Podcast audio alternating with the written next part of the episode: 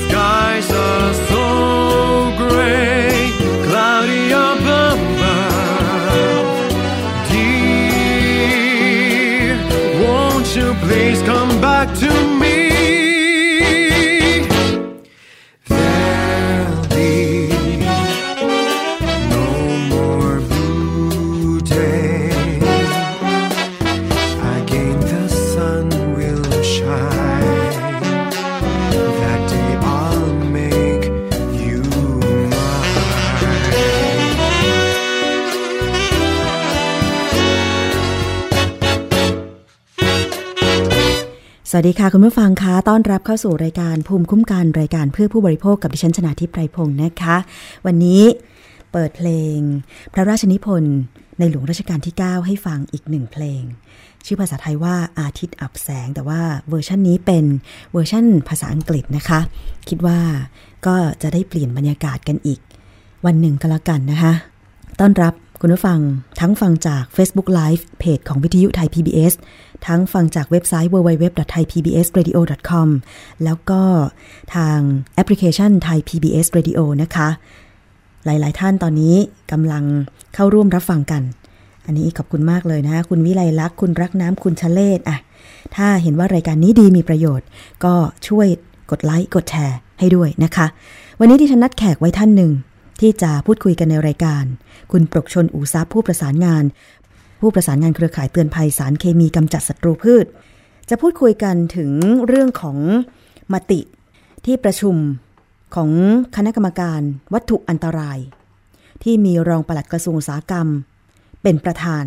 คุณสมบูรณ์ยินดียั่งยืน ประชุมกันเมื่อวานนี้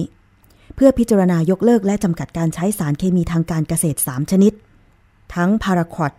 ไกลโฟเซตและก็คลอไพริฟอสแต่ปรากฏว่าผล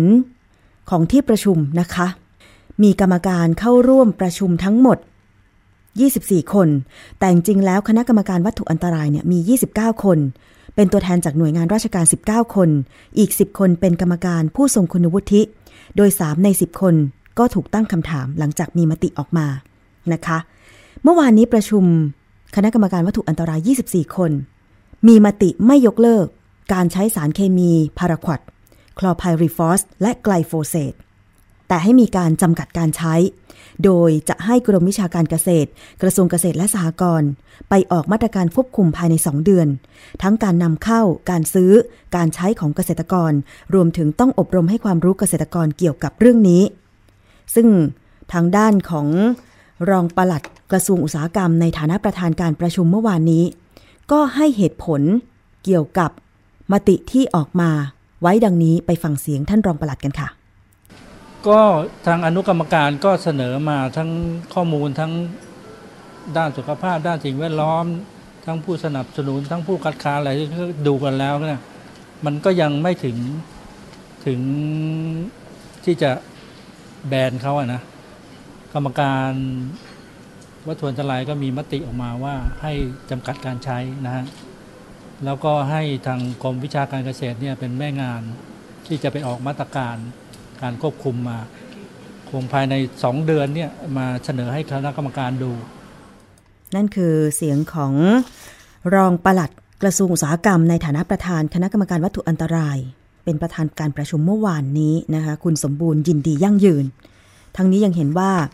ไม่จำเป็นจะต้องแก้ไขพระราชบัญญัติวัตถุอันตราย เพราะสารเคมีทั้ง 3 ชนิดยังจัดอยู่ ในกลุ่มสารเคมีประเภทที่ 3 ที่มีการจำกัดปริมาณการใช้อยู่แล้ว ก่อนหน้านี้เครือข่ายสนับสนุนการแบนสารพิษอันตรายร้ายแรง 369 องค์กร ได้ออกแถลงการณ์เรียกร้องให้มีการยกเลิกการใช้พาราควอตคลอไพริฟอสและจำกัดการใช้ไกลโฟเซตอย่างไม่มีเงื่อนไข ซึ่งท่าทีของท่านนายกรัฐมนตรีพลเอกประยุทธ์จันทร์โอชา ต่อเรื่องของสารเคมีกำจัดศัตรูพืชก็เคยออกมา ให้สัมภาษณ์ไว้ก่อนหน้านี้ไปฟังเสียงของท่านนายกกันค่ะเลิกการนำเข้าสารพาราควอตจริง ๆ แล้วผมได้สั่งการไปไปแล้วนะครับ ก็อยู่ในขั้นตอนการปรึกษาหารือกันว่าเราก็ต้องฟังเสียงภาคเกษตรกรเขาด้วยนะครับ ว่าเขาก็ยังมีปัญหาอยู่ในเรื่องของการจัดวัชพืชของเขาเนี่ยนะผมก็ฟังจากทางออยทางสาธารณสุขและทางเกษตรมาก็ จำเป็นจะต้องหาสารหนึ่งมาทดแทน เพราะมันเป็นภาระเรื่องของกำจัดวัชพืช เพราะฉะนั้นเรายังหาสารตัวนี้ยังไม่ได้ขณะนี้นะครับ แต่เดียวกันเราก็ต้องเพิ่มความมาตรการในการป้องกันนะครับว่า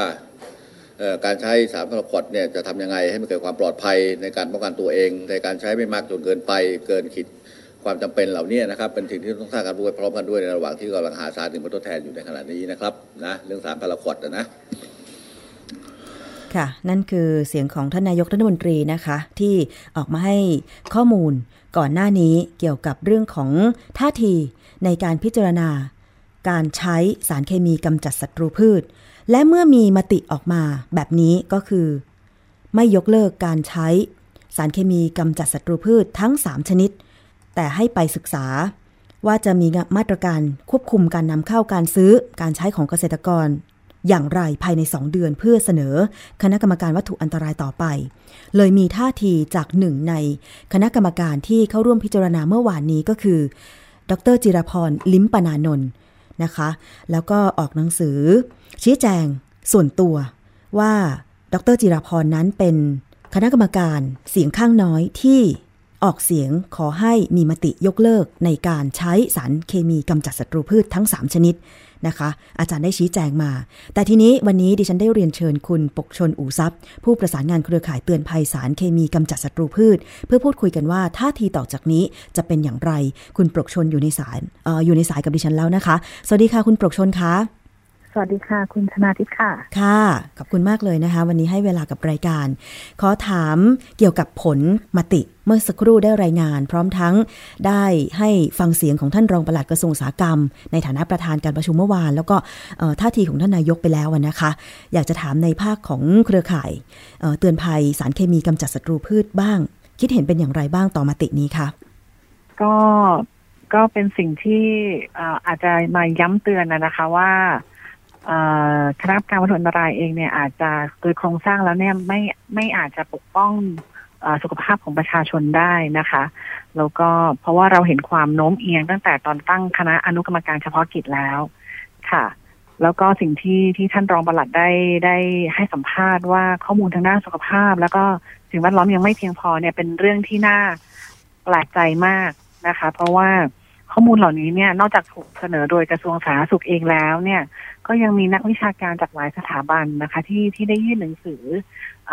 อรายงานทางวิชาการนะคะ สรุปเหตุผลว่าทำไมประเทศไทยควรยกเลิกสารสองตัวนี้นะคะ ดังนั้นจึงเราจึงยังไม่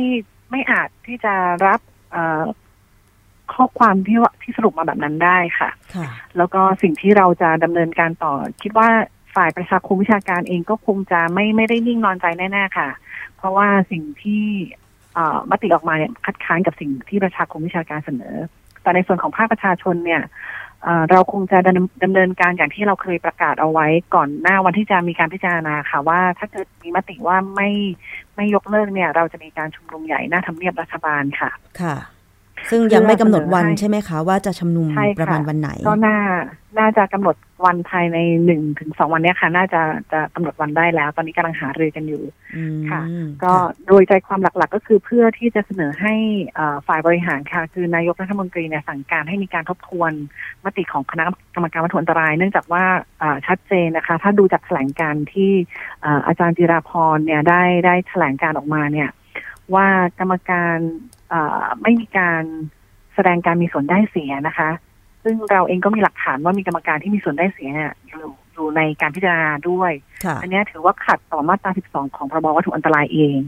ค่ะ เรื่องนี้ก็นอกจากจะเสนอท่านนายกแล้วคงจะดำเนินการตามอ่ามาตรการทางกฎหมายด้วยนะคะค่ะแล้วก็อ่าอีกประเด็นหนึงก็คือเครือข่ายผู้บริโภคเองเนี่ยก็เห็นว่าคงจะต้องเออ ให้ข้อมูลกับผู้บริโภคนะคะ เพื่อที่จะในระยะยาวเนี่ยอาจจะมีมาตรการในการปฏิเสธสินค้าที่มาจากระบบการผลิตที่มีการใช้พาราควอดแล้วก็คาร์ไพฟอสค่ะค่ะเอ่อคุณปรกชนช่วยช่วยพูดถึงอันตรายของมัน เพื่อให้ผู้บริโภคท่านอื่น ๆ ที่เพิ่งเข้ามารับฟัง ซึ่งตอนนี้เรา Facebook Live ทางเพจของวิทยุไทย PBS ด้วยนะคะ คือสารพาราควอดเนี่ยส่วนมากจะใช้ในการปลูกอ้อยใช่ไหมคะ แล้วก็มีเหตุผลมากมายเลยว่าทำไมเกษตรกรผู้ปลูกอ้อยถึงใช้พาราควอดก็เพราะว่ามันสามารถช่วยฆ่าหญ้า ซึ่งเป็นวัชพืชที่เป็นศัตรูตัวร้ายกาจเลยของอ้อยอะไรแบบเนี้ย แต่ก่อนหน้านี้ดิฉันก็เคยนำเสนอเกษตรกรผู้ที่เลือกที่จะไม่ใช้พาราควอดโดยหันไปใช้สารตัวอื่นๆ ก็สามารถกำจัดได้หรือว่าการกำจัดวัชพืชส่วนอ้อยเนี่ยนะคะ มันก็มีได้หลายวิธี ซึ่งตรงนี้ช่วยย้ำอีกทีหนึ่งค่ะว่าอันตรายของมันคืออะไรคะ ค่ะ อันตรายของพาราควอดเองเนี่ยค่ะ ถ้าสำหรับเกษตรกรนะคะ ก็คือการไปสัมผัสโดยตรงเนี่ยนะคะเอ่อปกติแล้วเนี่ยพาราควอดเนี่ยจะมีฤทธิ์ในการกัดกร่อนสูงค่ะ เพราะฉะนั้นเนี่ยการสัมผัสถ้าเกิดโดนผิวหนังโดนเอ่อดวงตาเนี่ยก็จะทำให้เกิดอาการระคายเคืองไปจนถึงเอ่อการอ่าเป็นแผลนะคะ แล้วก็เอ่อในหลายกรณีเนี่ยมันไปสัมพันธ์กับการก่อให้เกิดโรคหนังเน่านะค่ะคะแล้วก็มีเอ่อสถิติผู้เสียชีวิตนะคะ ที่รายงานโดยศูนย์จิตรามาเนี่ยจาก ผิวหนังเนี่ยประมาณสักคือถ้ามีผู้ป่วยที่สัมผัสพาราควอตจากผิวหนังสิบคนเนี่ยก็จะมีคนเสียชีวิตหนึ่งคนอืมอันนี้เป็นข้อมูลสถิติของโรงพยาบาลรามานะคะ แล้วก็อันที่สองก็คือเออในระยะยาวเนี่ย มันไปก่อโรคพาร์กินสันค่ะอืมซึ่งตรงนี้เนี่ยเอิ่มใน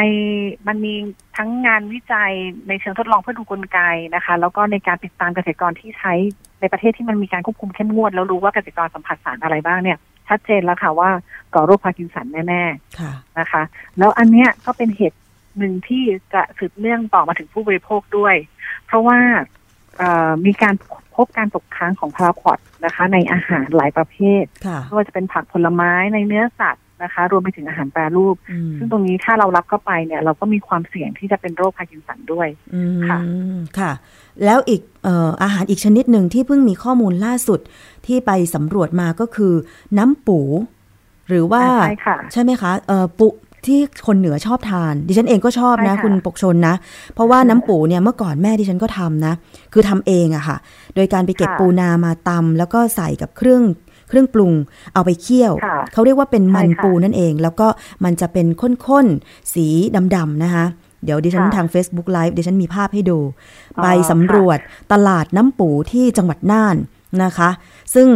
อันเนี้ยเอ่อล่าสุดนี้การไปสำรวจแล้วก็เก็บข้อมูลตรงนี้พบการตกค้างของสารกำจัดศัตรูพืชในน้ำปูนี่ผลผลเป็นยังไงนะคะ ก็เป็นผลที่ทางเอ่อภาควิชาชีววิทยานะคะคณะค่ะวิทยาศาสตร์จุฬาเนี่ยก็ไปมีโครงการที่น่านค่ะ แล้วก็ไปเก็บสัตว์มาหลายชนิดอืมปูนาเนี่ยเป็นหนึ่งในนั้นค่ะที่พบว่ามีพาราควอดตกค้างสูงนะคะค่ะแล้วก็เอ่อทางทีมวิจัยเนี่ยก็ลองเอาปูนาเนี่ยนะคะ ให้ให้กับชาวบ้านเนี่ยค่ะ ไปทำน้ำปูโดยกระบวนการปกติค่ะนะคะ แล้วก็เอากลับมาตรวจสอบค่ะพาราควอดอีกครั้งหนึ่งปรากฏว่าเอ่อ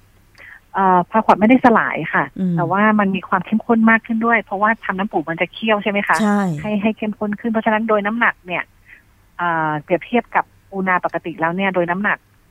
อ่าน้ำปูเนี่ยจะมีความเข้มข้นของพาราควอดเนี่ยเพิ่มสูงขึ้นอืมค่ะค่ะ ตายละตายละ ก็อันนี้ก็เป็นเรื่องที่น่ากังวลแล้วนี่ยังไม่นับถึงเรื่องที่ทางคณะอ่าสาธารณสุขศาสตร์อ่ามหิดลที่พบว่า มีการถ่ายทอดพาราควอดจากแม่สู่ลูกได้ค่ะไม่ว่าเราอ่าจากการสัมจากการที่แม่ได้สัมผัสพาราควอดทั้งแม้ว่าจะเป็นจากการประกอบอาชีพคือเป็นเกษตรกรโดยตรงค่ะหรือว่าคนที่ไม่ใช่เกษตรกรก็ตาม อันนี้เป็นเรื่องที่น่ากังวลมากค่ะ เพราะว่าในตัวอย่างอ่าวิจัยเนี่ยอ่าจากสามจังหวัดคือนครสวรรค์อำนาจเจริญ แล้วก็กาญจนบุรีเนี่ย พบพาราควอดในขี้เทาเด็กนะคะอืมห้าจาก 58 ตัวอย่างเนี่ยน่าจะพบประมาณครึ่งหนึ่งค่ะ ค่ะครึ่งหนึ่งเลซึ่ยงนะถือคะว่าน่ากังวลมากค่ะ เพราะเราก็ไม่ไม่ทราบได้เลยว่าจะเข้าไปทำลายสมองของเด็ก หรือว่าไปทำให้เกิดความผิดปกติในระยะยาวอะไรบ้างอืมค่ะค่ะ นี่คืออันตรายของพาราควอดนะคะ ซึ่งเป็นสารกำจัดวัชพืชที่ใช้ในการ โดยส่วนมากก็ปลูกอ้อยนะคะ แล้วก็กำจัดวัชพืชในนาข้าวซึ่งจริข้องๆคือใช้ในแทบจะทุกอย่างค่ะทุกอย่างเลยที่มีเหรอคะการกำจัดวัชพืชก่อนก่อน เช่นปลูกผักบางบาง เอ่อเกษตรกรอ่าที่ที่ยังใช้พาราควอดก็อาจจะใช้ก่อนที่จะมีการอ่าลงปลูกอ่าลงกล้าหรือว่าลงเมล็ดอะนะคะค่ะระหว่างที่กำจัดวัชพืชแล้วก็ไถพรวนดินเนี่ย ก็อาจจะมีการใช้พาราควอดอืมซึ่งพาราควอดเนี่ยมันตกค้างในดินได้ยาวนานค่ะ เพราะฉะนั้นเนี่ยมันจะตกค้างแล้วก็มีโอกาสที่ในกรณีที่ใช้บ่อยๆ มากๆ ถ้าเอ่อดินอิ่มตัวแล้วเนี่ยดินก็จะคายซับพาราควอดอืมออกมานะคะ แล้วก็พืชที่ปลูกเนี่ยสามารถดูดซับ เอาพาราควอดเนี่ยขึ้นไปสะสมในต้นพืชได้ ซึ่งกลไกการดูดซับแบบเนี้ยจะไม่ทำให้ต้นต้นพืชปลูกที่เราที่เราตั้งใจปลูกเนี่ยมันตายอืมเพราะว่าพาราควอดการออกฤทธิ์เนี่ยจะทำลายกับส่วนที่เป็นสีเขียวค่ะค่ะอ๋อ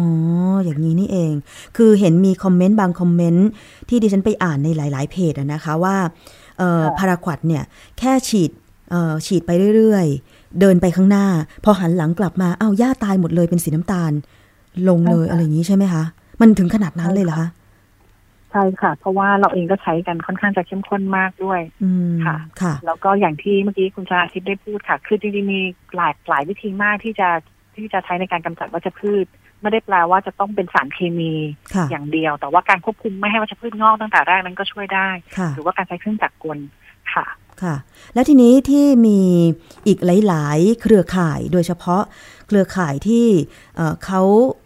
บอกว่าเอ่อในฝั่งของเกษตรกร ยังอยากจะให้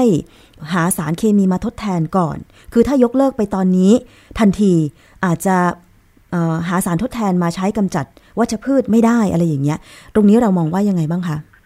เอ่อมันมันมีสองประเด็นค่ะที่ที่ซ้อนกันอยู่อันแรกเลยเนี่ยเอ่อไม่ใช่ว่าเกษตรกรทุกคนเนี่ยจะใช้พาราคอดค่ะนะคะ อันที่หนึ่งเท่าที่อย่างที่ไทยแพนเนี่ยไปไปสุ่มอ่า สัมภาษณ์เกษตรกรพันหกร้อยกว่ารายนะคะ ที่ปลูกพืชเศรษฐกิจ ไม่ว่าจะเป็นอ้อย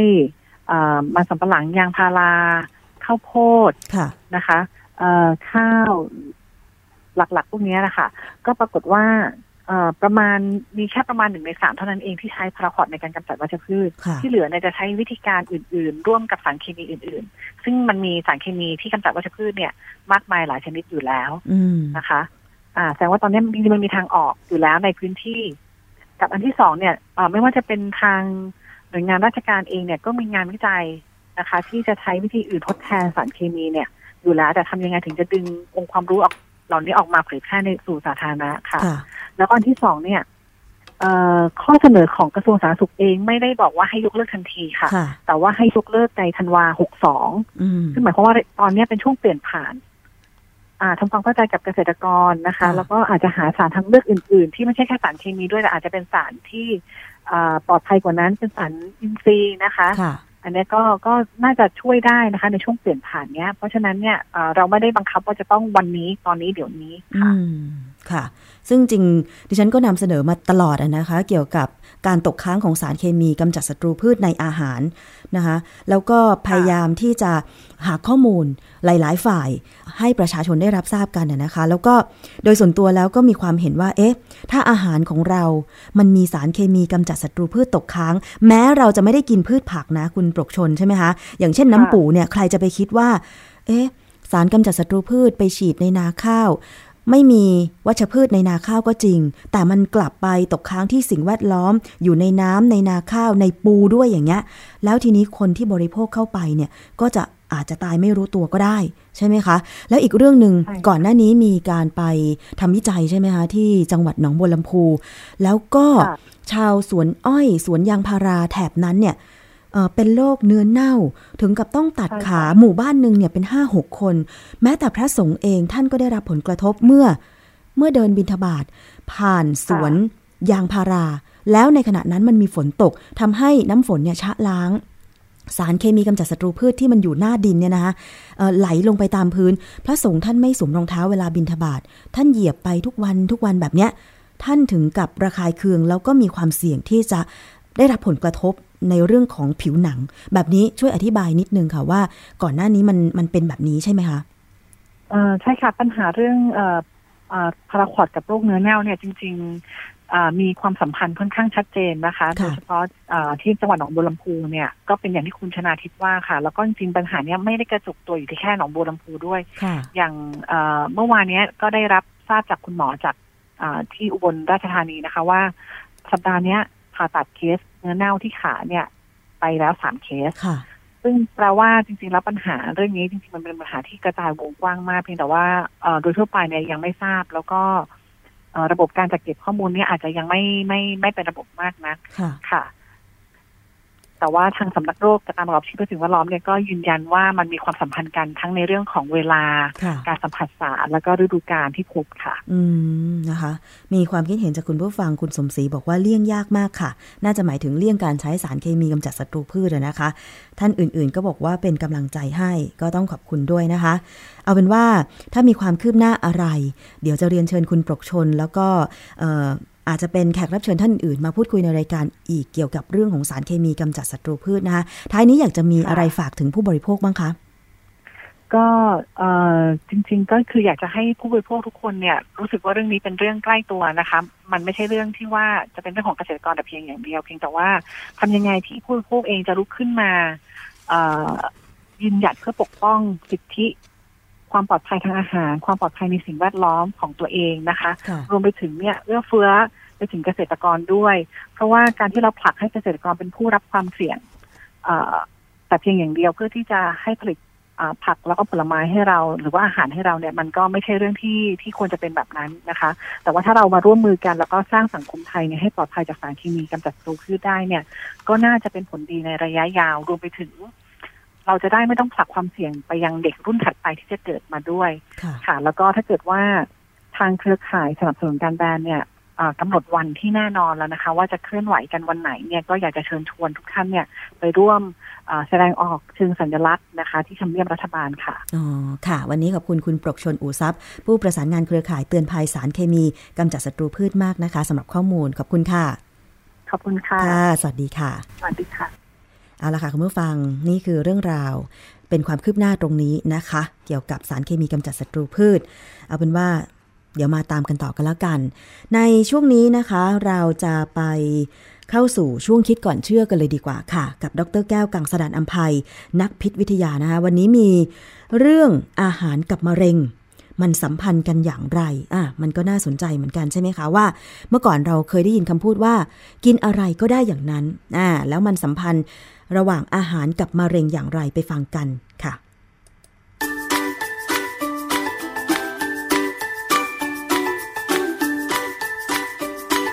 ช่วง คิดก่อนเชื่อ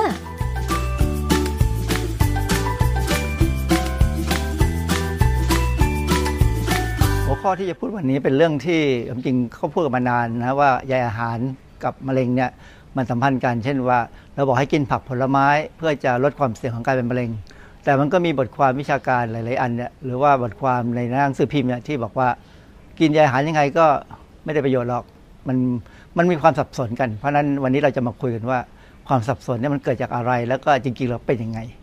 เรื่องของใยอาหารที่ลดความเสี่ยงของมะเร็งลำไส้ใหญ่เนี่ยความจริงมันเป็นเรื่องเก่ามานานพอสมควรแล้วนะฮะแต่ว่าที่ผมเอากลับมาคุยใหม่ เพราะว่า มีบทความในเน็ตทั้งภาษาไทยทั้งภาษาฝรั่งเนี่ยเขาพูดเป็นเชิงว่ามันไม่ได้ลดความเสี่ยงหรอกมันมันมีผลการศึกษาว่ามันไม่ได้ลด เพราะงั้นเดี๋ยววันนี้เราจะมาทำความเข้าใจกันใหม่ว่า จริง ๆ แล้วเนี่ยใยอาหารซึ่งหมายความว่ามาจากผักผลไม้เนี่ยมันช่วยลดปัญหาไอ้เรื่องเกี่ยวกับมะเร็งลำไส้ใหญ่หรือเปล่ามีบทความหนึ่งลงในกระปุกนะฮะคือผมเป็นแฟนกระปุก เพราะว่า มันเป็นเว็บไซต์ที่พาไปดูอะไรต่ออะไรหลายอย่าง แต่ว่าเวลาดูเนี่ยก็ต้องใช้วิจารณญาณมาก ต้องใช้กลามาสูตรสิบเยอะนะฮะว่าเชื่อได้หรือไม่ได้อย่าง อันนี้เขาบอกว่าก้าวความเชื่อปราบเซียนสุขภาพนะฮะความจริงมันมีสายมีมีเก้าเรื่อง แต่วันนี้เราพูดเรื่องเดียวนะ เราพูดเรื่องการกินอาหารที่มีกากใยสูง จะป้องกันไม่ให้เป็นมะเร็งลำไส้ใหญ่เขาเขาบอกว่าความเชื่อเนี่ยไม่จริงความจริงบทความเนี่ยคนเขียนเนี่ย เขาไปแปลมาจากของฝรั่งนะในนี้เขาบอกว่าคนคนไทยชื่อ Dragon Booster เป็นชื่อแฝงเขาเนี่ยไปแปลบทความของ Shannon Davis มา ไอ้เจ้า Shannon Davis เนี่ยคือผมไปอ่านตัวจริงมาแล้วแบบความเขาจริง ๆ เนี่ยเขาเข้าใจผิดนะโดยเฉพาะเรื่องของของใยอาหารเนี่ยนะฮะเขาเขาเข้าใจผิดไปบางประเด็นเดี๋ยวอธิบายฟังส่วเรื่องอื่น เช่นเบอร์เกอร์ถั่วเหลืองดีต่อสุขภาพมากกว่าเบอร์เกอร์เนื้อ ซึ่งความจริงเขาก็เข้าใจผิดว่า คือมันดีหรือไม่ดีมันขึ้นอยู่กับว่าวัตถุประสงค์ของการกินนะเรื่องของแปะกล้วยสบู่ฆ่าเชื้ออะไรก็ตามเนี่ย อันนี้เป็นอีกอีกแปดเรื่องซึ่งวันนี้เราจะไม่คุยนะเราจะคุยเรื่องเดียวนะฮะเนื้อหาเกี่ยวกับการกินอาหารที่มีกากใยสูง จะป้องกันไม่ให้เป็นมะเร็งลำไส้ใหญ่นี่ยที่เขาบอกว่าไม่จริงเนี่ยนะฮะเเขาแปลมาบอกว่า ไม่ใช่ครับ ถึงคุณจะกินกระทั่งต้นสนลูกสน ที่เขาพูดถึงต้นสนลูกสนเนี่ยก็เพราะว่ามันมีอยู่พักหนึ่งที่ มีอาหารผลิตภัณฑ์เสริมอาหารเนี่ยที่เขาไปสกัดเอาเอาสารสกัดจากเปลือกต้นสนเนี่ยมาขาย ก็มีคนไปซื้อกิน ซึ่งความจริงมันก็คือสารต้านอนุมูลอิสระธรรมดานั่นเองนะฮะไม่ว่าจะมาจากต้นสนลูกสนหรือมาจากอะไร มันก็ได้ผลใกล้ๆกันเนี่ยเขาบอกก็ยังป้องกันไม่ได้การวิจัยที่ตีพิมพ์ใน Journal of the National Cancer Institute เนี่ยพิสูจน์ให้เห็นว่า ไม่ว่าผู้รับการทดสอบจะบริโภคกากใย10-27 กรัมต่อวัน หรือเยอะแค่ไหนก็ไม่ได้ช่วยลดโอกาสเสี่ยงที่จะเกิดติ่งเนื้อในระยะก่อนเป็นมะเร็งได้ คือไอ้ติ่งเนื้อเนี่ยถ้าถ้าภาษาฝรั่งจริงเขาใช้คำว่าโพลิปโพลิปนี่พจนานุกรมไร้บัณฑิตแปลว่าติ่งเนื้อเมือกนะฮะอันนี้เขาใช้เขาแปลว่าติ่งเนื้อเฉยครับจริงมันคือติ่งเนื้อเมือกเอ่อโพลิปเนี่ยจะเกิดขึ้นมากหรือน้อยเนี่ยขึ้นกับพันธุกรรม คนพวกฝรั่งจะมีมากกว่าคนไทย คนไทยจะมีน้อยกว่า คนเอเชียมีน้อยกว่านะฮะ ตอนนี้เขาอ้างถึงผลงานวิจัยเนี่ยเดี๋ยวจะดูเดี๋ยวจะอธิบายต่อว่าไอ้ผลงานวิจัยที่เขาอ้างเนี่ยมันเป็นยังไงผลงานวิจัยที่เขาอ้างเนี่ยคือ the Nurse Health Study Nurse Health Study เนี่ยมันเป็นโครงการย่อยอยู่ในโครงการใหญ่มากเลยของมหาวิทยาลัยฮาร์วาร์ดเออมหาวิทยาลัยฮาร์วาร์ดเนี่ยเขามีโครงการระบาดวิทยาเกี่ยวกับสุขภาพของมนุษย์เนี่ยใหญ่เป็นเวลาตั้งแต่ ปีประมาณ 1980 กว่า 1980 เนี่ยนะฮะเริ่มต้นมาจนถึงปัจจุบันเนี่ยปัจจุบันนี้เป็นเป็นเป็นเฟสที่สามโครงการนี้เป็นโครงการที่จะว่าไปก็ใหญ่ที่สุดในโลกเพราะว่าตั้งแต่เราเคยมีการทำระบาดวิทยามาเนี่ยคือในบทความที่ตีพิมพ์ในวารสารฉบับเนี่ยนะฮะเขาบอกว่าผลการศึกษาบอกว่าการกินเนื้อแดง และเนื้อที่ผ่านการปรุงแต่ง ดื่มเหล้าสูบบุหรี่ และโรคอ้วนเนี่ยทำให้เสี่ยงต่อการเป็นมะเร็งลำไส้ใหญ่และไส้ตรง คือจริงๆอันนี้ก็คอนก็ไปยืนยันกับผลของ WHO เนี่ยที่บอกว่าการกินเนื้อแดงและการกินพวกไส้กรอกแฮมเบคอนอะไรเนี่ยทำให้เป็นมะเร็งลำไส้ใหญ่นะฮะอันนี้อันนี้ confirm กันถูกต้องนะฮะแล้วก็บอกว่าขณะที่โฟเลตก็เป็นวิตามิน B ตัวหนึ่งเนี่ยแคลเซียม วิตามินดี แล้วก็ยาแอสไพรินนะฮะแล้วก็การออกกำลังกายเนี่ย ลดความเสี่ยงต่อการเป็นมะเร็งลำไส้ใหญ่ ซึ่งอันนี้ก็ก็ไม่ได้ผิดอะไรนะเพราะนั้นตัวเนื้อหาตรงนี้ที่ผมแปลเป็นภาษาไทยมันเนี่ยไม่มีอะไรเป็นปัญหา อันนี้เป็นเรื่องที่เรารู้กันมานานแล้ว ต้องท้าวความอีกนิดหนึ่งว่าเรื่องของ Nurse Health Study ที่ฮาร์วาร์ดกับ Brigham and Women Hospital ในบอสตันทำเนี่ยมันการศึกษาในกลุ่มคนที่เป็นนางพยาบาลทั้งหมดเลยนะนางพยาบาลที่เข้าโครงการเนี่ยมีทั้งสูบบุหรี่แล้วไม่สูบบุหรี่ กินเนื้อแดงหรือกินเต้าหู้หมายความว่าอันนี้เป็นกินเนื้อสัตว์ธรรมดากับกินเต้าหู้ก็คือเป็นวังสวิรัตเนี่ยนะฮะกว่า 88,000 คน แต่ความจริงเนี่ยเขาเริ่มต้นประมาณแสนสามหมื่นคน แล้วเวลาผ่านไป 10 ปี 20 ปีเนี่ยก็หลุดหายไปบ้างตายบ้าง หรือไม่หาตามตัวไม่เจอกันบ้าง เพราะว่าทั้งประเทศนะฮะมันก็เดี๋ยวอันนี้ขนาด 16 ปีพอครบ 16 ปีเนี่ยเขาแถลงผลออกมาว่า การกินอาหารที่มีเส้นใหญ่ไม่ว่าชนิดใดสูง ไม่ได้ลดความเสี่ยงในการเกิดมะเร็งลำไส้ใหญ่หรือติ่งเนื้อเมือก ซึ่งพัฒนาเป็นมะเร็งได้ คือผลของฮาร์วาร์ดหรือไอ้ Nurse Health Study เนี่ยมันเป็นผลที่แถลงมาแล้วมันต่างกับคนอื่นที่เขาทำกันเพราะงานวิจัยส่วนใหญ่เขาบอกว่ากินผักผลไม้กินใยอาหารแล้วเนี่ยลดความเสี่ยงได้อาจารย์ที่อยู่หลายประเทศเลย แม้กระทั่งในอังกฤษในสหรัฐด้วยกันเองเนี่ยก็ออกมาเหมือนกับโจมตีว่าโครงการนี้มันมีปัญหา เพราะว่า เท่าที่ผมไปดูรายงานฉบับสมบูรณ์ของเขาเนี่ยพบว่าการที่เขาไม่เขาไม่แยกคนสูบบุหรี่ออกจากคนไม่สูบบุหรี่กับไม่สูบบุหรี่ไม่แยกกันเนี่ยเหลือกินเนื้อกับไม่กินเนื้อไม่แยกกันออกไป คือศึกษารวมไปหมดเนี่ยมันทำให้เกิดปัญหาที่เขาเรียกว่า confounding factor คือปัจจัยที่ไม่ได้เอามาศึกษาเอามาใช้แต่ว่ามีผล แต่ว่าไม่ได้สนใจศึกษาเนี่ยก็เลยทำให้ผลการศึกษาออกมาแล้วมันดูสับสนไม่หมดนะฮะ ดูแล้วเหมือนกับไม่ได้ผล ก็ก็มันเป็นลักษณะการศึกษาอันหนึ่งเท่านั้นเอง เพราะว่าต่อมาเนี่ยก็จะมีผลการศึกษาที่ก็ยังย้ำอยู่ว่ากินผักผลไม้แล้วได้ผล ในการลดความเสี่ยงมะเร็ง อย่างเช่นบทความหนึ่งเขาตีพิมพ์ในวารสารชื่อ A Cancer Journal for Clinicians นะฮะเมื่อประมาณปี 2003 เนี่ยตรงที่ผมวงกลมสีแดงเนี่ยเขาบอกว่ามีการศึกษาวิจัยสองเรื่องที่พบว่า อาหารที่มีใยอาหารสูงๆเนี่ยลดความเสี่ยงของการเป็นมะเร็งลำไส้ใหญ่นะฮะคือก็ยังคือของฮาวาดที่ออกมาประมาณปี 2000 แต่ว่า 2003 ก็ยังมีคนยืนยันว่ามันลดได้ แล้วบทความนี้มีมีอะไรที่ดีๆ อย่างหนึ่งที่เดี๋ยวจะอธิบายให้ฟังต่อฮะส่วนหนึ่งที่เขาเขียนเอาไว้ผมแปลเป็นภาษาไทยนะ ง่ายๆ เขาก็บอกว่าความแตกต่างในผลการศึกษาเกี่ยวกับใยอาหารป้องกันมะเร็งลำไส้ใหญ่หรือไม่นั้น อาจต้องพิจารณาในความจริงหนึ่ง ก่อนระบุว่าใยอาหารได้ผลหรือไม่ได้ผล ก็คือรูปแบบของใยอาหารที่ต่างกันส่งผลต่างกัน โดยเฉพาะถ้าไปศึกษาแล้วเราบอกว่า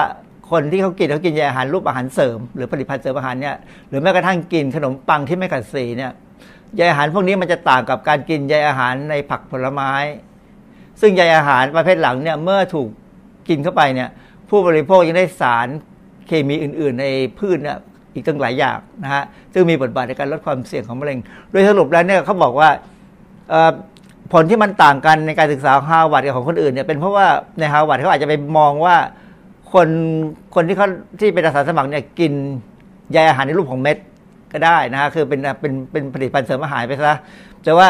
บางการศึกษาหลายการศึกษาเนี่ยเขาศึกษาด้วยคนที่กินผักผลไม้ และถึงคำนวณเป็นใยอาหารออกมา คือ ถ้าเรากินผักผลไม้เนี่ยเราได้สารที่มีประโยชน์อื่นๆด้วย อย่างอย่างที่อาจารย์ทางด้านโภชนาการทางด้านพิทยาส่วนใหญ่เดี๋ยวมันเราก็พยายามบอกว่า เวลาจะพูดถึงเรื่องใยอาหารให้พูดว่าให้กินผักผลไม้ ไม่ได้ให้ไปกินใยอาหารที่สกัดออกมานะฮะคือถ้าพูดถึงใยอาหารที่สกัดออกมาเนี่ยบางทีมันอาจจะไม่ได้ผลก็ได้เนื่องจากว่ามันใยอาหารไม่ได้ทำงานตัวคนเดียว เขาต้องทำงานเป็นกลุ่มกับสารเคมีอื่น ๆ เรื่องของการกินอะไรก็ตามในลักษณะของผลิตภัณฑ์เสริมอาหารเนี่ยมันมีตัวอย่างมาแล้วว่าทำให้เกิดปัญหาเกิดผลที่ไม่ไม่ไม่พึงประสงค์ อย่างเช่นในการศึกษาอันนึงเขาใช้เข้าศึกษาเบต้าแคโรทีนที่เป็นเม็ดเลยเบต้าแคโรทีนเนี่ยมันมีงานวิจัยทางระบาดวิทยาที่ระบุว่า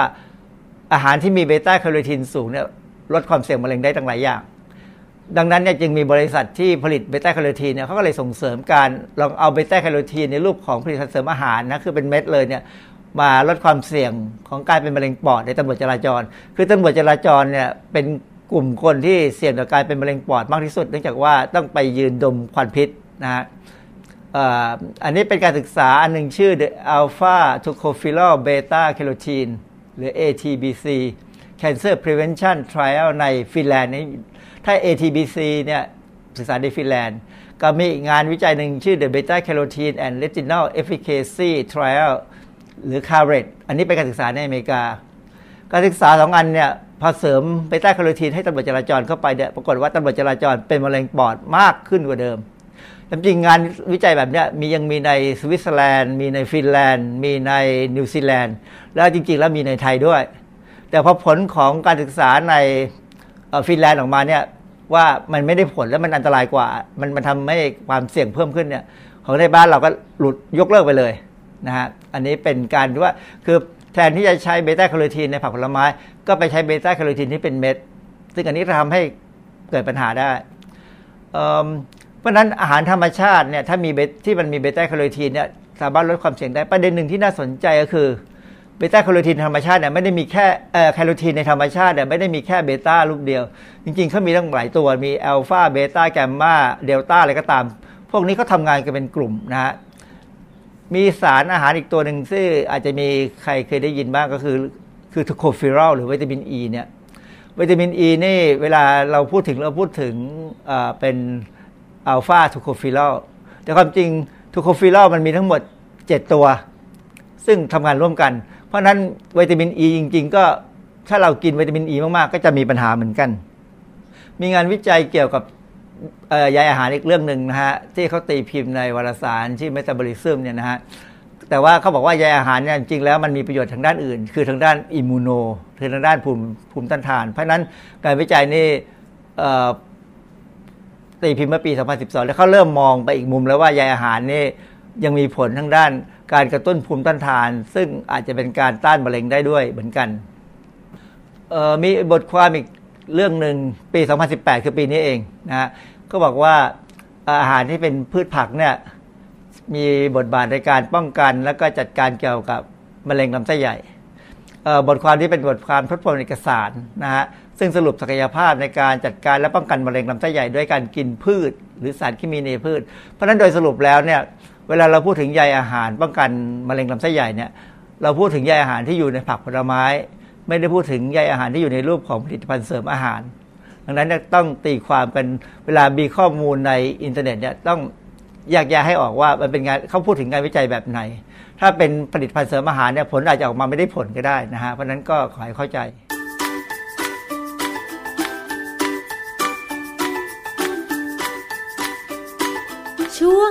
คิดก่อนเชื่อ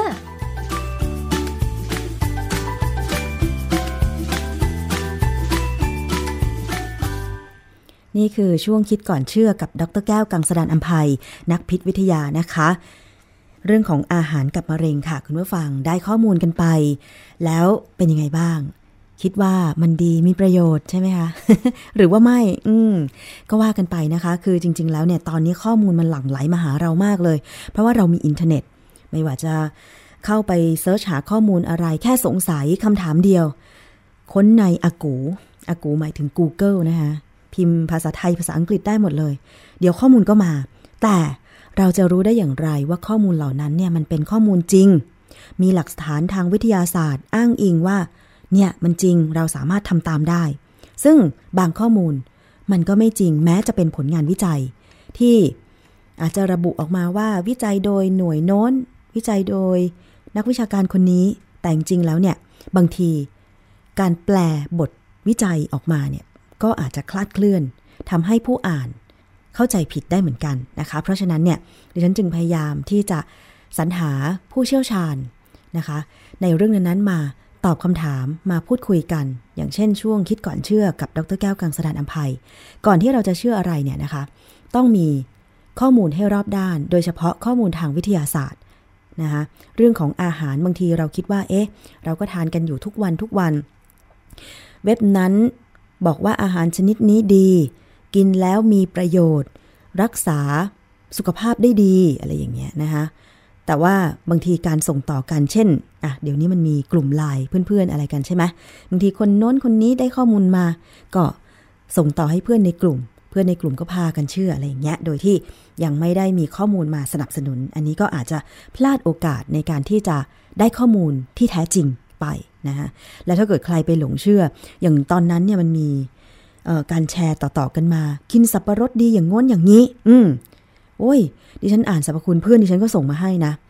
เราก็ไม่ได้ละ ต้องไปถามดรแก้วอะไรอย่างเงี้ย แต่ว่าถามหลังไม่เดี๋ยววันหลังจะนำมาเสนอคุณผู้ฟังต่อไป จริง ๆ เรื่องของผลไม้อย่างสับปะรดอะไรอย่างเงี้ยเราก็พอทราบข้อมูลกันมาบ้างแล้ว มันช่วยย่อยอาหารใช่ไหมคะ แล้วก็มีประโยชน์ แต่ทีนี้ว่าบางข้อมูลเนี่ยมันบอกว่าอุ้ยกินสับปะรดนะเธอต้องกินต้องกิน ต้องกินทุกวันต้องกินโน่นกินนี่อะไรอย่างเงี้ยมันจะไปกินอย่างเดียวไม่ได้ นี่นักโภชนาการ คุณหมอ แล้วก็นักพิษวิทยาก็บอกไว้ว่าเราจะ กินอาหารอย่างใดอย่างหนึ่งแบบเป็นประจำแบบที่เราชอบไม่ได้ เพราะว่าเราจะได้รับสารเดิมซ้ำๆหนึ่งเป็นโรคขาดสารอาหารก็คือเราไม่กินอย่างอื่นสองก็คือว่าถ้าอาหารที่เรากินเข้าไปมันมีความเป็นพิษ เราสะสมเข้าไปเข้าไปเรื่อยๆ ร่างกายก็จะสะสมพิษนั้นเข้าไว้นะคะ เพราะฉะนั้นถ้ากินอาหารหลากหลาย บางตัวมันมีพิษ บางตัวมันไปแก้พิษอันนั้นอะไรอย่างเงี้ยแล้วก็ร่างกายของเราสามารถกำจัดพิษออกไปได้หมดเนี่ย ทำให้เราไม่สะสมความเป็นพิษในร่างกายนะคะ คุณผู้ฟังอันนี้ ดิฉันฟังมามีโอกาสได้สัมภาษณ์ หลาย ๆ ท่านก็เลยถือโอกาสนำมาบอกกันต่อนะคะอะมาถึงเรื่องของราคาข้าวของที่ตอนนี้อาจจะต้องจ่ายเพิ่มขึ้นกันบ้างนะคะ คุณผู้ฟังตอนนี้เริ่มได้รับผลกระทบหรือยัง ตอนนี้นะคะนอกจากผู้ประกอบการรถโดยสาร ขนส่งสาธารณะจะขอปรับราคาค่าโดยสารแล้ว เพราะว่าได้รับผลกระทบจากราคาน้ำมัน ดีเซลที่เพิ่มสูงขึ้น ล่าสุดผู้ประกอบการรถร่วมขอสอมก ก็ได้ทำหนังสือถึงกระทรวงคมนาคม เรียกร้องขอปรับขึ้นค่าโดยสารอีก 4 บาท เนื่องจากได้รับผลกระทบจากราคาก๊าซ NGV ที่ตอนนี้เพิ่มขึ้นกิโลกรัมละ 62 สตางค์ค่ะ ส่วนการปรับขึ้นของราคา LPG หรือก๊าซถุงต้ม บรรจุถังขนาด 15 กิโลกรัม ตอนนี้ ไปแตะเกือบ 400 บาทต่อถังแล้วนะคะ ก็ส่งผลให้ร้านค้าต่างๆ ที่ปรุงอาหารจำหน่ายเนี่ยต้องใช้ก๊าซถุงต้มในราคาที่สูงขึ้น แน่นอนมันกระทบถึงต้นทุนประกอบการด้วยนะคะ ทางด้านกระทรวงพาณิชย์จึงขอความร่วมมือพ่อค้าแม่ค้า ที่ใช้ก๊าซหุงต้มในการประกอบอาหาร ให้คงราคาอาหารเดิมต่อไป ขอความร่วมมือนะคะ ผู้สื่อข่าวลงสำรวจร้านอาหารในจังหวัดสงขลาค่ะ ยังคงยืนยันที่จะขายอาหารจานเดียวในราคาเดิม แม้ว่าราคาก๊าซหุงต้มจะปรับเพิ่มขึ้น มีเจ้าของร้านขายข้าวแกงที่ถนนทะเลหลวงอำเภอเมืองจังหวัดสงขลานะคะ บอกว่า ยืนยันที่จะขายอาหารราคาเดิมคือถุงละ 10 บาท แม้ว่าจะมีการปรับขึ้นราคาก๊าซหุงต้มถัง 15 กิโลกรัม ถังละ 420 บาทแล้วก็ตาม โดยเจ้าของร้านข้าวแกงบอกว่า อาจจะนำเตาถ่านมาใช้ทดแทน เพื่อลดภาระค่าใช้จ่ายที่เพิ่มขึ้นนะคะอันนี้ก็เป็นแนวทางที่ผู้ประกอบการโดยเฉพาะผู้ปรุงอาหารจำหน่าย จะลดต้นทุนจากค่าก๊าซหุงต้มที่ปรับเพิ่มสูงขึ้น แต่เอ๊ะในกรุงเทพนี่ จะมีถ่านหรือฟืน จะหาได้ง่ายไหมนะคะอันนี้ก็ยังเป็นคำถามอยู่ อาจจะต้องทนใช้ก๊าซแพงกันต่อไปสำหรับพ่อค้าแม่ค้า โดยเฉพาะร้านอาหารตามสั่งต่างๆนะคะ นายสนธิรัตน์สนธิจิระวงรัฐมนตรี ว่าการกระทรวงพาณิชย์ เปิดเผยถึงราคาน้ำมัน และราคาก๊าซ LPG ปรับตัวสูงขึ้นในขณะนี้ว่า การขึ้นราคาก็เป็นไปตามกลไกตลาดที่ลอยตัวทำให้ประชาชนมีความตกใจเรื่องผลกระทบ ต่อราคาสินค้า ซึ่งกระทรวงพาณิชย์ได้ติดตามโครงสร้างต้นทุน ที่มีผลต่อราคาสินค้าอย่างใกล้ชิดโดยจะลงพื้นที่ตรวจสอบภาวะราคาสินค้าและร้านแก๊สหุงต้ม ที่ศูนย์อาหารตลาดกลางบางใหญ่จังหวัดนนทบุรีด้วยนะคะ ทั้งนี้ค่ะ จากการศึกษาโครงสร้างราคาอาหารจานด่วน ซึ่งราคาก๊าซหุงต้ม ขนาด 15 กิโลกรัม จากเดิม 353 บาทต่อถัง ตอนนี้เป็น 395 บาทต่อถัง หรือปรับเพิ่มขึ้น 49 บาทต่อถังแล้ว ซึ่งเท่ากับราคากลางเมื่อปี 2558 เมื่อคำนวณกับต้นทุนอาหารจานด่วนอย่างเช่น ข้าวผัดกระเพราราคา 35 บาทต่อจาน ค่าก๊าซจะกระทบเพียง 15 สตางค์ขณะที่ก๋วยเตี๋ยวมีต้นทุนก๊าซหุงต้มเพิ่มขึ้นเป็น 1 บาท 88 สตางค์ต่อชาม จากเดิมต้นทุนค่าก๊าซหุงต้มอยู่ที่ 1 บาท 68 สตางค์ต่อชาม หรือต้นทุนก๊าซหุงต้มเพิ่มขึ้น 20 สตางค์ต่อชามนะคะ อันนี้มีการ นะเปรียบเทียบกันเป็นชามๆกันเลยทีเดียวก๋วยเตี๋ยว เห็นบอกว่าเพิ่มขึ้น 20 สตางค์ต่อชาม แม่แล้ววันหนึ่งเนี่ย ถ้าร้านหนึ่งขายได้เออหลายชามล่ะ เป็นร้อยเป็นพันชามอย่างเงี้ย มันก็บวกบวกกันไปนะคะคุณผู้ฟัง โดยก๊าซ LPG ที่เพิ่มขึ้นกระทบต้นทุนการผลิตอาหารน้อยมาก ดังนั้นจึงไม่มีเหตุผลที่ผู้ประกอบการอาหารจานด่วน จะปรับราคาขึ้น ซึ่งทางกรมการค้าภายในก็ขอความร่วมมือพ่อค้าแม่ค้า ที่ขายอาหารจานเดียว ให้ขายในราคาเดิมต่อไปอลองสังเกตดูร้านเดิมร้านประจำที่คุณทานเนี่ยเขาปรับเพิ่มราคาไหมนะคะ ส่วนการขนส่งที่ได้รับผลกระทบจากการปรับขึ้นราคาน้ำมันดีเซลประมาณ 3 บาทต่อลิตร เป็นเพียงต้นทุนค่าขนส่งบางส่วน เพียงร้อยละ 30-40 ของต้นทุนการขนส่งเท่านั้น ซึ่งได้ส่งผลกระทบกับราคาสินค้าที่แตกต่างกัน โดยสินค้าที่กลุ่ม ที่มีน้ำหนักมากอย่างเช่น ปูนซีเมนต์ก็อาจกระทบต่อต้นทุนร้อยละ 0.5 แต่หากเป็นสินค้าอื่น ๆ ที่ไม่กินพื้นที่การขนส่ง ก็จะส่งผลกระทบเพียงร้อยละ 0.03 ซึ่งกระทบต่อราคาสินค้าไม่มากค่ะ ทางด้านนางพัทรวดีกล่อมจรูนนายกสมาคมผู้ประกอบการรถโดยสารประจำทาง หรือรถร่วมขอสอมกกล่าวบอกว่า ทางสมาคมได้ทำหนังสือขอเข้าพบรัฐมนตรีว่าการกระทรวงคมนาคม เพื่อยื่นข้อเสนอและเรียกร้องขอปรับขึ้นอัตราค่าโดยสาร รถร่วมขอสอมกเพิ่มขึ้นอีก 4 บาท ทั้งในส่วนของรถร้อนและรถปรับอากาศ โดยรถร้อนขอปรับขึ้น ค่าโดยสารจากเดิมตอนนี้นะคะก็คือ 9 บาท ขอปรับเป็น 13 บาท ส่วนรถโดยสารปรับอากาศที่เก็บตามระยะทางนั้น แบ่งเป็นรถสีน้ำเงิน ขอปรับขึ้นระหว่าง 12 ถึง 24 บาท เป็น 16 ถึง 28 บาท ก็คือขึ้นระยะละ 2 บาทนั่นเอง ส่วนรถเหลืองขอปรับขึ้นจากเดิมระหว่าง 13 ถึง 25 บาท เป็น 17 ถึง 29 บาท ถ้ารถเหลืองรถร่วมขอสมกขอปรับขึ้น ระยะละ กี่บาทล่ะ 4 บาทเลยทีเดียวนะคะ เนื่องจากที่ผ่านมารัฐบาลเนี่ยไม่เคยปรับให้ขึ้นค่าโดยสารตามผลกระทบต้นทุนที่แท้จริงเลยนะคะ ทั้งนี้อยากเสนอให้กระทรวงคมนาคม จัดทำสูตรการปรับอัตราค่าโดยสารในรูปแบบเดียวกับเรือโดยสาร ที่สามารถปรับขึ้นและลงได้ตามราคาน้ำมันหรือก๊าซที่แท้จริง อืม คุณผู้ฟัง คิดเห็นเป็นยังไง รถร่วม ขอสอมกนะคะขอปรับขึ้นราคา ทั้งรถร้อนและรถปรับอากาศ แล้วก็ขอให้ ทางกระทรวงคมนาคมทำตารางการปรับอัตราค่าโดยสารให้เหมือนเรือ คือจะบอกว่าถ้าน้ำมันขึ้นก็ขอปรับขึ้น ถ้าน้ำมันลงก็ขอปรับลงแบบนี้ใช่ไหมคะ ซึ่งจริง ๆ มันก็ดีนะ แต่เอ๊ะทำไมเรือโดยสารทำได้ แล้วทำไมรถทำไม่ได้ เออ อันนี้เดี๋ยวนะคะ ยังเป็นคำถามกันไว้ เดี๋ยวไปดูข้อมูลเพิ่มเติมกันก่อนแล้วกัน แล้วก็ถ้ามี ผู้มีข้อมูลตรงนี้ก็จะเชิญมาออกอากาศด้วยนะคะสำหรับท่านที่อยู่ต่างจังหวัดก็อาจจะตอนนี้ยังไม่ได้รับผลกระทบเพราะว่ารถโดยสารต่างจังหวัดอาจจะยังไม่ขอปรับขึ้นนะคะ แต่ไม่แน่นะ คุณผู้ฟังเพราะว่า เดี๋ยวรอดูกันต่อไป เพราะตอนนี้เนี่ยราคาน้ำมันมันปรับเพิ่มขึ้น จากเดิมก่อนหน้านี้เยอะมากเลยทีเดียวนะคะ มีมีวิเคราะห์สถานการณ์ราคาน้ำมันด้วย แล้วก็มีเพจของคุยกับหม่อมกร ให้ข้อมูลเปรียบเทียบมานะคะคุณผู้ฟัง คือเขาบอกว่าตอนนี้ราคาน้ำมันในประเทศไทยเนี่ย เป็นราคาที่สูงกว่าพม่าซะอีกนะคุณผู้ฟัง มีตารางเปรียบเทียบราคาน้ำมันณวันที่ 21 พฤษภาคม 2561 ที่ผ่านมา ของไทยเนี่ยเบนซิน 95 อยู่ที่ลิตรละ 37 บาท 36 สตางค์ แต่ที่พม่าเนี่ยเบนซิน 95 ลิตรละ 21 บาท 91 สตางค์ ดีเซลของไทยนะคะ 29 บาท 79 สตางค์ ที่พม่าเนี่ยดีเซล 21 บาท 55 สตางค์ นี่จากเพจของคุณรสนาโตสิตรกูลนะคะ ไม่ใช่เพียงแค่น้ำมันที่พม่าซื้อจากไทย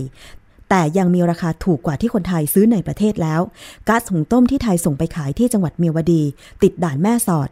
หลังจากส่งไปขายที่ย่างกุ้ง ซึ่งมีระยะทาง 434 กิโลเมตร เมื่อรวมภาษีนำเข้าการบรรจุค่าขนส่งแล้ว ยังขายในราคา 23 บาท 20 สตางค์ต่อกิโลกรัม ส่วนคนไทยต้องซื้อในราคากิโลกรัมละ 27 บาท ถังละ 15 กิโลกรัมก็ต้อง 407 บาท อันนี้เป็นราคาณวันที่ 21 พฤษภาคม 2561 ที่ผ่านมา อะ เดี๋ยวเรามาตามกันต่อกับราคาน้ำมันราคาก๊าซที่เพิ่มสูงขึ้นกันละกันนะคะ วันนี้ขอบคุณมากเลยสำหรับการติดตามรับฟังรายการภูมิคุ้มกัน รายการเพื่อผู้บริโภค หมดเวลาแล้วนะคะ ดิฉันชนาทิพไพรพงศ์ต้องลาไปก่อน สวัสดีค่ะ เกราะป้องกัน เพื่อการเป็นผู้บริโภคที่ฉลาดซื้อ และฉลาดใช้ ในรายการ ภูมิคุ้มกัน